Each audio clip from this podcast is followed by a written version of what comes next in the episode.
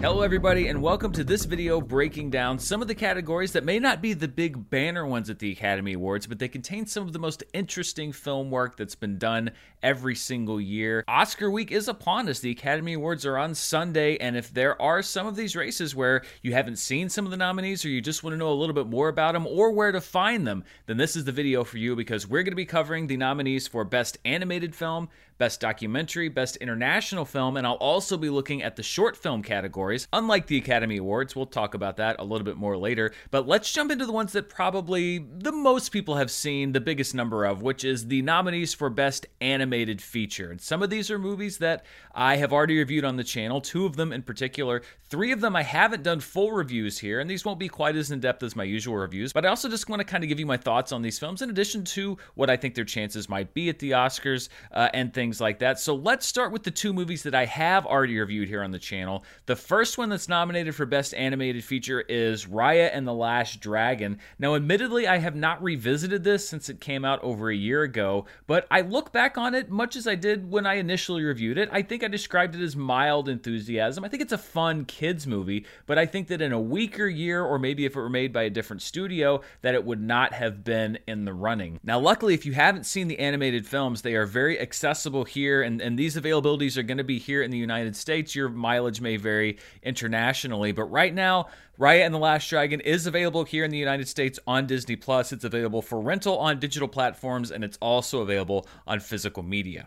Oh no! What? What is it? We forgot to bring a gift for the tail chief. The other film that I've already reviewed here on the channel, but also the one that I'm going to kind of take out of that front-runner status for the Best Animated Feature Award, is Pixar's Luca, which did not go to theaters. It went straight to Disney Plus last year. I had very similar feelings as I did to Raya. I think that this movie is fine. It's probably the stronger of the two. I don't think it's one of Pixar's best, and I think, you know, if DreamWorks or Sony put out this movie, it's distinctly possible that it's not nominated, but that's not to overlook the beauty of this film and the talent of the cast involved. Silencio Bruno! Silencio Bruno! Silencio Bruno! Silencio Bruno! Can you still hear him? Nope! Just you! Good! Luca is also currently on Disney+. It's on physical media, and it's available to rent on digital platforms. So those are the two that I reviewed here on the channel. I don't think that they're going to win. I'd actually be surprised if either one of them did. But let's get to the three films that I have not reviewed, and I also think that any of these three films could conceivably win the Academy Award.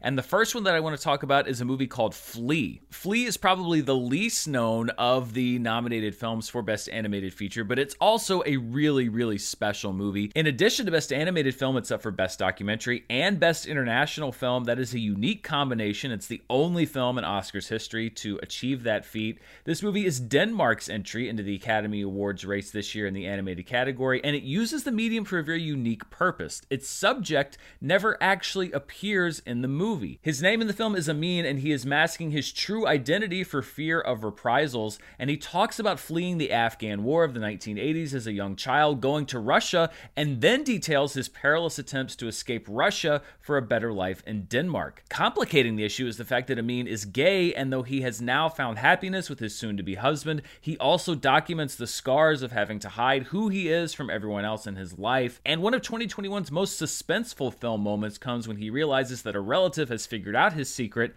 and he fears what may come next. Flee is actually one of the most unique animated films I've ever seen, not just because of the technique, which is beautiful, but also because of the story that it tells. It's a risky move to defy society, but Amin is doing this not just to heal himself, but to move on to the next phase of his life. Flee is an engrossing and touching film. If you haven't seen it, I highly recommend it. It is available to watch now on Hulu here in the United States. It's also on physical media, and it's available to rent on digital platforms. Another one of the three front runners is The Mitchells vs. the Machines, which is a film that came out last year on Netflix, and it's actually one that I didn't see for quite a little while because, you know, I get why all of these streamers, and Netflix in particular, focus on all of the stuff that they're making. Like, we put out a new show and a new movie every single week, which is good for their subscriber numbers, I guess, but it sometimes makes it hard to really key in on what should I be watching? And Mitchells vs. the Machines was one that really came to me through word of mouth. It's a strong directorial debut from Mike Rianda, who also co-wrote the screenplay with Jeff Rowe. Jeff Rowe is another first-time screenwriter who just took over the reins of the upcoming animated Teenage Mutant Ninja Turtles movie.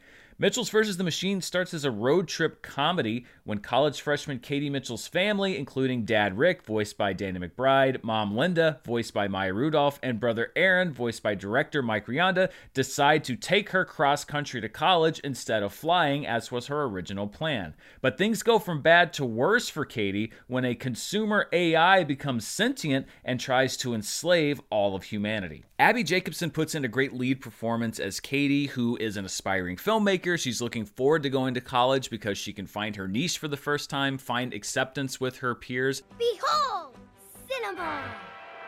And there's something else that I really admire about Katie's character, which is that she is a great example of representation in family media or in media in general, because Katie has a crush on a girl in college. Later in the film, it's established that they go on to have a relationship, and yet it's not done in a headline-seeking or attention-seeking way.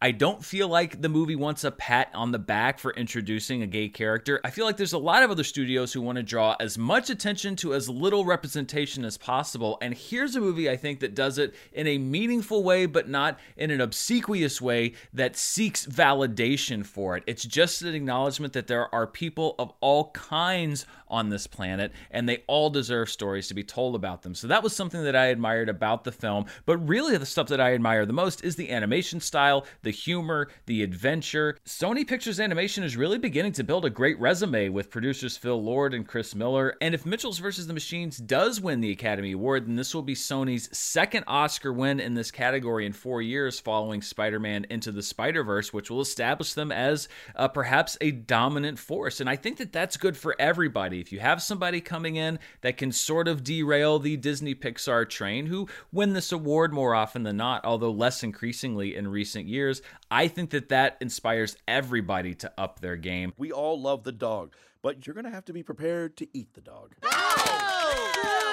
Okay, sorry. Misread the room on that one. One thing that I was shocked about with this movie was the fact that it was not nominated in a different category, which is Best Original Song for On My Way, which plays over the end credits of the film. It wasn't even shortlisted for the Best Original Song nominations this year, and it might be my favorite of all of them, including the ones that are nominated. Mitchells vs. the Machines is available on Netflix. It's also available on physical media, and it's available for rent on digital platforms. So it's good. It's not just one of those streaming exclusives. You can find it other places as well. By now, the competition at the top of this category is so strong, because the third movie that I could really see taking home the award is Encanto from Disney. It's a movie that I saw on Thanksgiving weekend in theaters. I never got around to doing a review for it, which is a real shame, because it was my personal favorite animated film of 2021, although it was a very, very tough competition. And I'm glad it finally found its mass audience on Disney Plus, because I think it's a really touching story about the weight of expectation, about generational pressure, about the loneliness of being an outsider, and ultimately about the importance of acceptance and growth, even in entrenched family dynamics. Encanto is one of the rare animated films featuring a young protagonist that I think has more lessons to learn for the adults than for the kids in the movie. Mirabel, who's voiced by Stephanie Beatriz, is an outsider in her family for not receiving a magical gift at age 5, but the fate of her family soon rests in her ability to confront her grandmother Alma and try to heal generations worth of hurt. And it was really fun watching the progression of this film. Like I said, I saw it on Thanksgiving, and there were definitely fans of the movie, but once it hit Disney Plus around Christmas, it really blew up. And it goes to show how the awards race is so much about timing, because the song that Encanto put forward for Best Original Song, and it is nominated, is Dos Orejitas. But I remember driving home and turning to Mara and saying, like, you know, I cannot get that Bruno song out of my head. It was just lodged right in there. It was a real earworm. And so it was really fun to see a month later, as more people saw it once it was available on streaming, start talking about We Don't Talk About Bruno. And I think that if Encanto had come out in October, let's say, then We Don't Talk About Bruno, and maybe even Surface Pressure, which is another great song, would have been amongst the songs that they presented for the Best Original Song nominations. But because you had to start that award season before the movie came out, then We Don't Talk About Bruno really did become one of those very natural growing things where people just discovered the music in the film, and it wasn't necessarily the quote-unquote Oscar song that Disney was putting forward for consideration. Encanto's really great, and it does what I love in so many animated films. It takes on a complex subject matter in a way that remains accessible to all audiences and perhaps also relevant to all of them, while also combining gorgeous animation, great music, and memorable characters. Encanto is also available on Disney Plus. You can rent it on digital platforms, and it's available on physical media. So those are the 5 films nominated for Best Animated Film, and I think that it really is a 3-horse race. By the way, to see who I actually pick for the Academy Awards, stay tuned, because later this week, probably on Saturday, I'm going to be doing a video where I pick my winners in every single category. So if you want a little help or just a little bit of a comparison for filling out your Oscar ballot, I will be doing that on Saturday. I still have one movie, major movie to watch still, which is Parallel Mothers, to see Penelope Cruz's performance. After that, I'll be giving you my picks on who I think will win the Academy Awards. I'll also give you my picks on who I would give the Academy Award to based off of the nominations. So stay tuned for that video later this week. It should be a lot of fun. Let's move on now to the Best International Film category. And it's a very interesting mix of movies this year. It usually is, but I think all of these films are interesting in very different ways.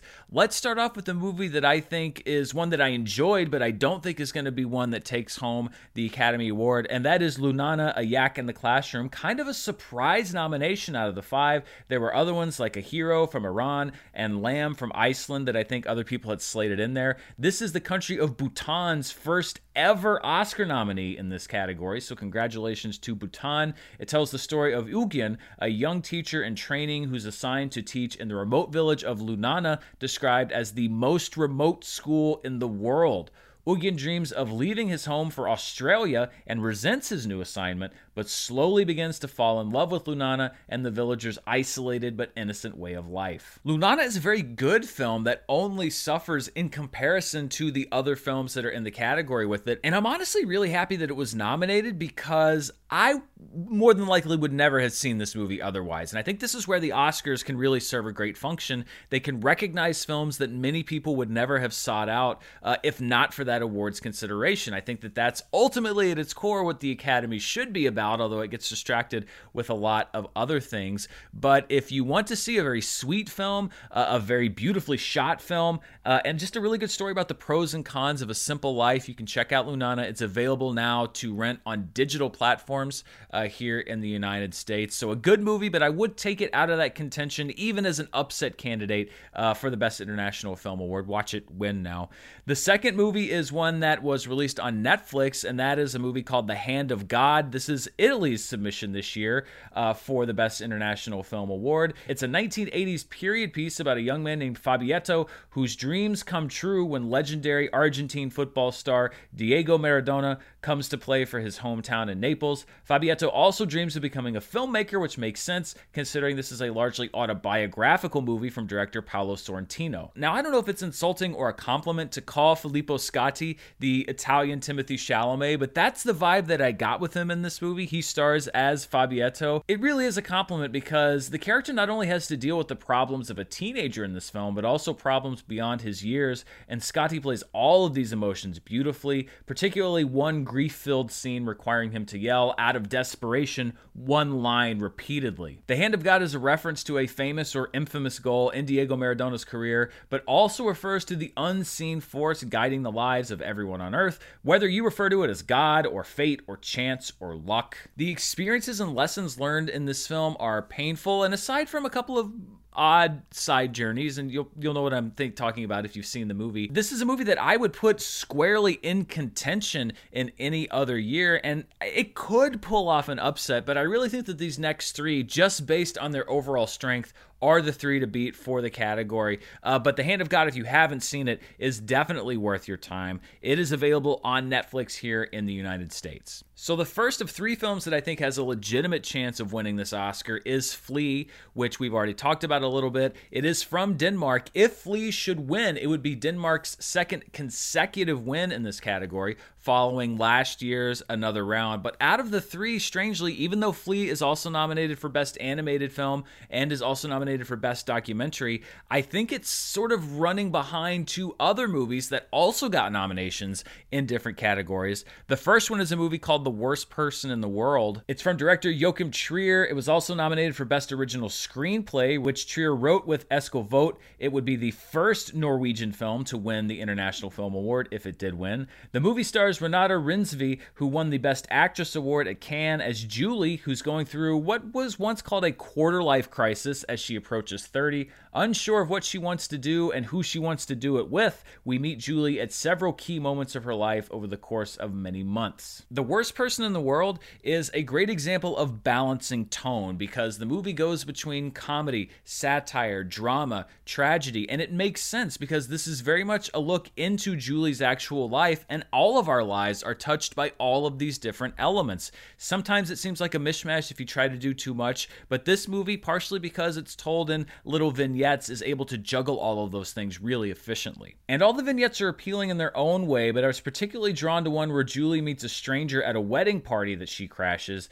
The two get to know each other, delicately towing the line between flirtation and infidelity, and it sets up the conflict inside Julie early in the movie. It would have been easy to make this film a series of comic misadventures, but this is instead a look at the insecurities that plague all of us. Most of us aren't actually the worst person in the world, but how many of us worry that we might be? That's a very interesting question that this film tackles. It's available here in the United States in select theaters, but it is also currently available for rental and purchase on digital platforms. And in any other year, The Worst Person in the World would be the frontrunner, except there is yet another film that transcended this category and is nominated in many other ones, and that is Drive My Car from Japan. Drive My Car is directed by Ryosuke Hamaguchi. It's also nominated for Best Picture, Best Director, and Best Adapted Screenplay. It's Japan's first film nominated for Best Picture. If it wins, it would be Japan's fifth Best International Film winner. Drive My Car is a 3-hour-long meditation about a widower who deals with his grief while staging a multilingual stage production of Uncle Vanya. And I wanted to get that description out of the way first because it can be a bit of an obstacle for some folks. However, I didn't find it to be challenging at all because Hamaguchi is able to keep the movie interesting and flowing as theater director Yusuke Kofuku, played by Hidetoshi Nishijima, starts a residency with a theater troupe in Hiroshima. As Yusuke learns more about his late wife, he grapples with both his memories of her and her complicated legacy, mostly while being driven by his chauffeur Misaki, played by Toko Miura, after the previous director of the theater company worked so hard that he fell asleep at the wheel. I'm not gonna lie, Drive My Car does require a little bit of patience and buy-in from you as the audience member. I don't think that the opening titles even appear on screen until about half an hour in. But the payoff is there as characters who seem inconsequential or secondary take the spotlight, and we realize that the answers that we as an audience are looking for aren't necessarily the ones that the movie is interested in focusing on. Last year, the show WandaVision gave us that great line of, "What is grief but love persevering?"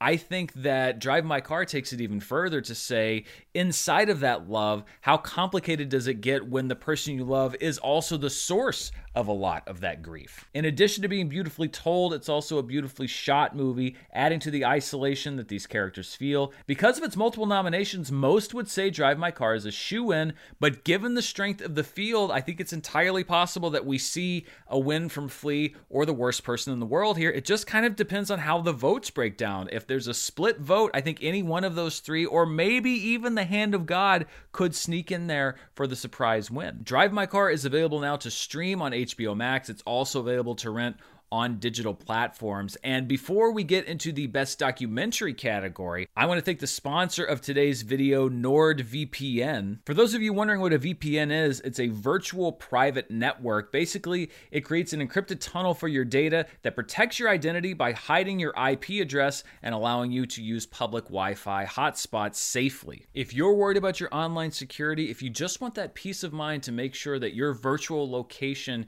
isn't being exposed to everybody out there that wants that information, the NordVPN is a great tool for you to use. I've had it on my computer now for a couple of months. I have traveled, I've been in hotels, and having that peace of mind is so great to know that you have that extra layer of protection, but it also comes with some fringe benefits. Because of the way the VPN works, you can set your location in several places around the globe, which also allows you to access different versions of websites, including things like Netflix. I said that I have to watch Parallel Mothers. It's not currently available for streaming here in the United States, but through NordVPN, I can watch it on Netflix in a different country. You can access things like the BBC's iPlayer by setting your location to the United Kingdom. You can watch all of the ad-supported shows there that you wouldn't be able to if your location was set here in the United States. It's a way for people who are fans of movies and TV shows to have access to even more of those across country lines. And it's been so great to kind of jump around and say, oh yeah, I can watch this movie here, I can watch this movie there. As a matter of fact, we're going to be talking about some of these short films coming up that were impossible for me to find here in the United States. But because I was able to find sites in countries where I could access those movies, I was able to watch those movies legally on the sites where they are hosted and report back to you with my thoughts. NordVPN offers security, it offers peace of mind, and it offers enhanced options for film and TV fans, which if you're watching this, I'm guessing you fall into that category. And right now you can grab your exclusive NordVPN deal by going to nordvpn.com/Merle or using the promo code Merle at nordvpn.com to get a huge discount off your NordVPN plan, plus one additional month for free and a bonus gift. It's completely risk-free with Nord's 30-day money-back guarantee. Again, that's nordvpn.com/Merle, Murrell, or use the code Merle for a big discount, 1 month free, and a bonus gift. And I want to thank NordVPN for sponsoring today's show. Let's move on now to the best documentary category, and I have to admit up front that my favorite documentary from last year wasn't even nominated at the Academy Awards. It's a movie called The Rescue, and it's Jimmy Chin and Elizabeth Chai Vasarhelyi's follow-up to their Oscar-winning film Free Solo. The film follows the 2018 rescue of a group of boys trapped in a flooded cave in Thailand. You may remember that from the news. It's available now on Disney+, and sometimes your favorites don't make the cut. Let's look at the movies that were actually nominated. And we'll start with one that's called Ascension, which is from documentarian Jessica Kingdon. She takes us to China, where the population is told that productivity is the only way to lead a truly successful life. This is a documentary that's rooted in cinema verite. Ascension is presented without commentary as we watch several groups of Chinese citizens at work, from butlers to bodyguards to factory workers.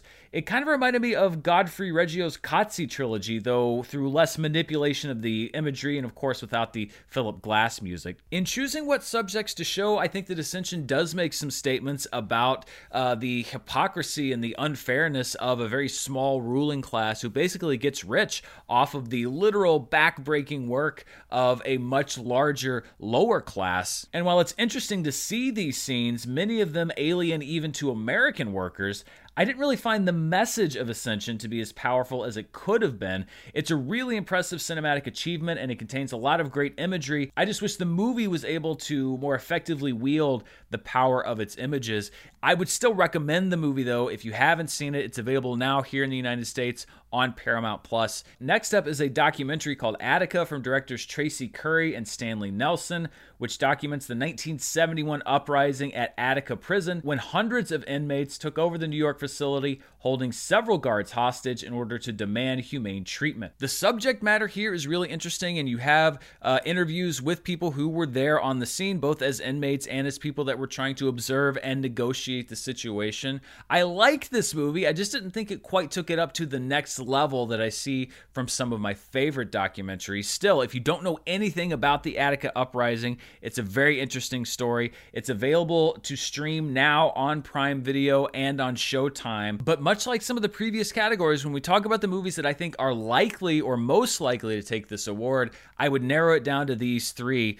This one I think is still an underdog, but it's a really, really good movie. And again, talk about a story I didn't know about that is so interesting and relevant. It's a film called Writing with Fire. It is India's first feature-length documentary to get an Academy Award nomination. Writing with Fire follows the journalists of Khabar Lahariya, a news agency in India operated entirely by women women who belong to the Dalit caste, labeled by many as untouchables. Beginning in 2016, the film chronicles the newspaper's transition to digital reporting and its rise in global prominence thanks to YouTube and other digital platforms. If this were a portrait of any journalists, it would be a really inspiring story, as we see them taking Indian politicians, for example, who are untouchable in a much different way, to task as they try to hold elective office. But when you add to the mix that these are Dalit women, seen as second-class citizens twice over by men and women in the country, this story really does become extraordinary. We watch as some writers grow from shy reporters who have never used a smartphone to hard-hitting journalists, and as many reporters navigate not only the social norms of Indian culture,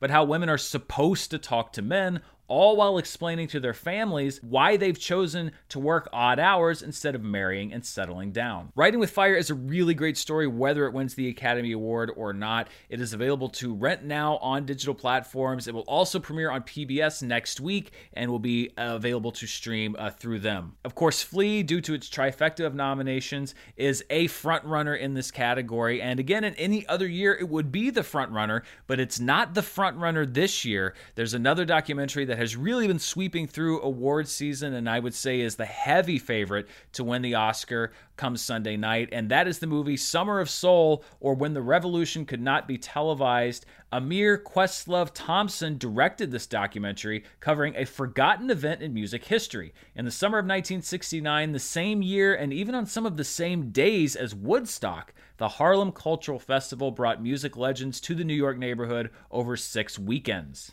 Most of this entire festival was recorded and the footage sat dormant for decades, mostly due to lack of interest. Questlove resurrects the festival, exploring its cultural relevance, its influence on the community, and many of the artists that sprang out of it, and why the festival has gone unmarked by historians, despite performances from Stevie Wonder, Sly and the Family Stone, Gladys Knight and the Pips, and more during a crucial era of the civil rights movement. It is, in fact, very shocking that this footage has sat unseen for decades, because it deserves to be in the cultural zeitgeist, right up there with those famous moments from Woodstock. And Woodstock, as I mentioned, happened at the exact same time. Within a year, there was a feature-length 3-hour documentary, a soundtrack album, and it was automatically enshrined into culture forever, really. The idea that cultural milestones were kept from Black America is at the heart of this movie, but it's also a celebration of these milestones, featuring performances from dozens of musicians at the height of their fame and ability. Summer of Soul is a transportational film, a hidden treasure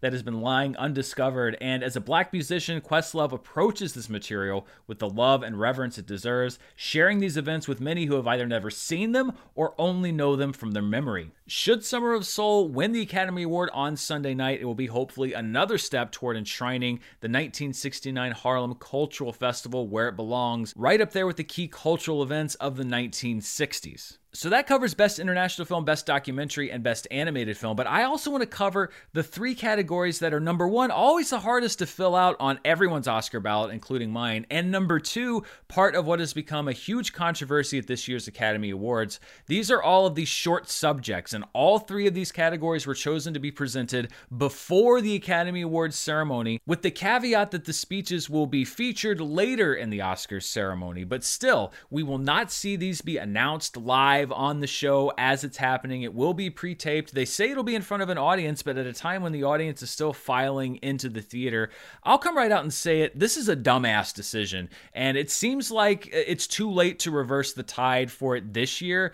I don't usually wish ill upon anything, but I hope that this is a miserable failure and proves to the Academy what a mistake this is, because this is supposed to be the night when all kinds of cinema are celebrated. This is the height of the awards season, and to sort of say that some categories, including best editing, which is like, you know, I'm partial because I'm an editor, but that is one of the key elements of filmmaking. I mean, you can't really have a film that's not edited.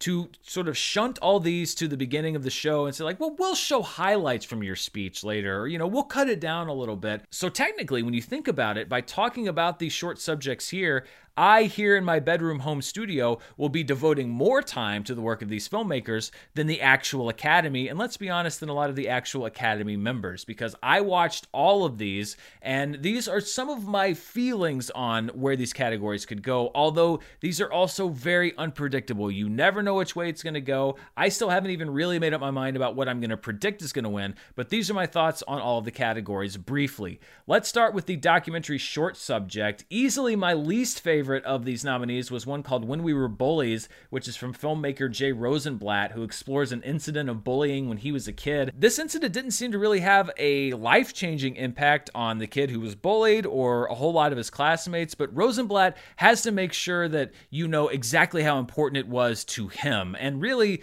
only to him. At the end of the day, he really kind of even puts aside the feelings of the kid who was bullied and says, like, but really it's about how it made me feel, which is a dumb thesis statement, and I'm kind of surprised that it was nominated. I think this is navel-gazing at its worst, and its best moment is actually when he tracks down his former fifth grade teacher who's now in her 90s, but gives him some great advice that he just didn't listen to. In the film, I'm not sure people want to see it.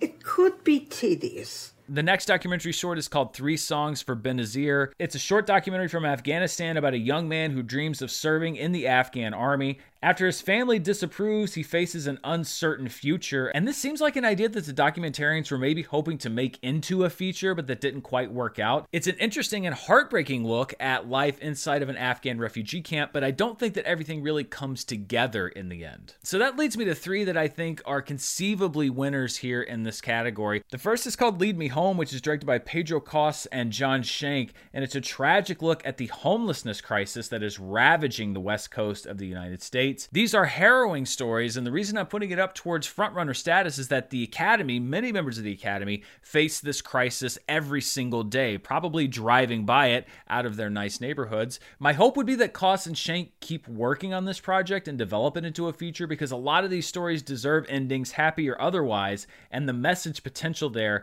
is really powerful. If I were going to name a top two for this award, one of them is a documentary called Audible. It follows the high school football team of the Maryland School for the Deaf, a dominant athletic program that plays both deaf and hearing teams as they look to have another championship season. This isn't a sports-driven short, though. We meet several of the students, including Amari, who went deaf after birth and lives in a completely hearing family. High school is a difficult time for everybody, but Audible brings to the spotlight what it's like to go through this difficult time of life and already be othered by most people in society on top of that. And I really, enjoyed where this film took me. The other frontrunner is a movie called The Queen of Basketball, which features Lucia Harris, a female basketball star who scored the first basket in the history of women's Olympic competition back in 1976.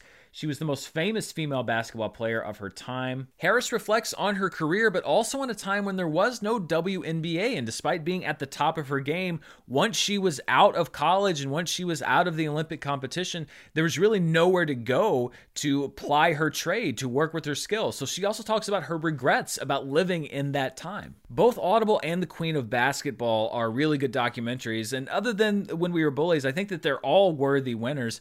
If I'm going to project the race, I think right now I might give Audible the slight edge, just because with CODA's nomination, there's already been so much of a spotlight on the deaf community. And here we have another film that puts forth both the triumphs and the challenges of that community in a really provocative way. So I think that that's got the edge right now, but The Queen of Basketball is like right behind it. If you want to check these movies out, Audible, 3 Songs for Benazir, and Lead Me Home are currently available on Netflix. The Queen of Basketball is viewable on Vimeo, and When We Were Bullies is viewable on YouTube. Let's look at the best animated short category here. And of the short categories, I think this is probably the weakest of the three. My least favorite was one called Affairs of the Art. I was not a big fan of it. The animation style is unique and well done, so it gets high marks there. I just didn't like the tone or the characters in this one. I don't mind grotesque, but this chronicle of a twisted family made me just want to leave this family and never go back, not to mention the repeated acts of animal cruelty. Affairs of the Art is very much some people's thing. It's just not my thing, and I don't really think it's going to be the Academy's thing either. Another one that's very unique but wasn't quite my thing is one called Bestia, which is a a stop-motion short from Chile, it won the Annie Award for Best Short this past year, although none of the fellow Oscar nominees were competing against it. This one is twisted in its own way, going from banal to shocking. It's something that a lot of people love, and the craft behind this film is undeniably great. It's just that the story didn't really do a lot for me. One that I liked, but I don't know if it's going to win, is Box Ballet, which is from Anton Dyakov. He's a Russian animator who may pay the awards price for his country's current war in Ukraine.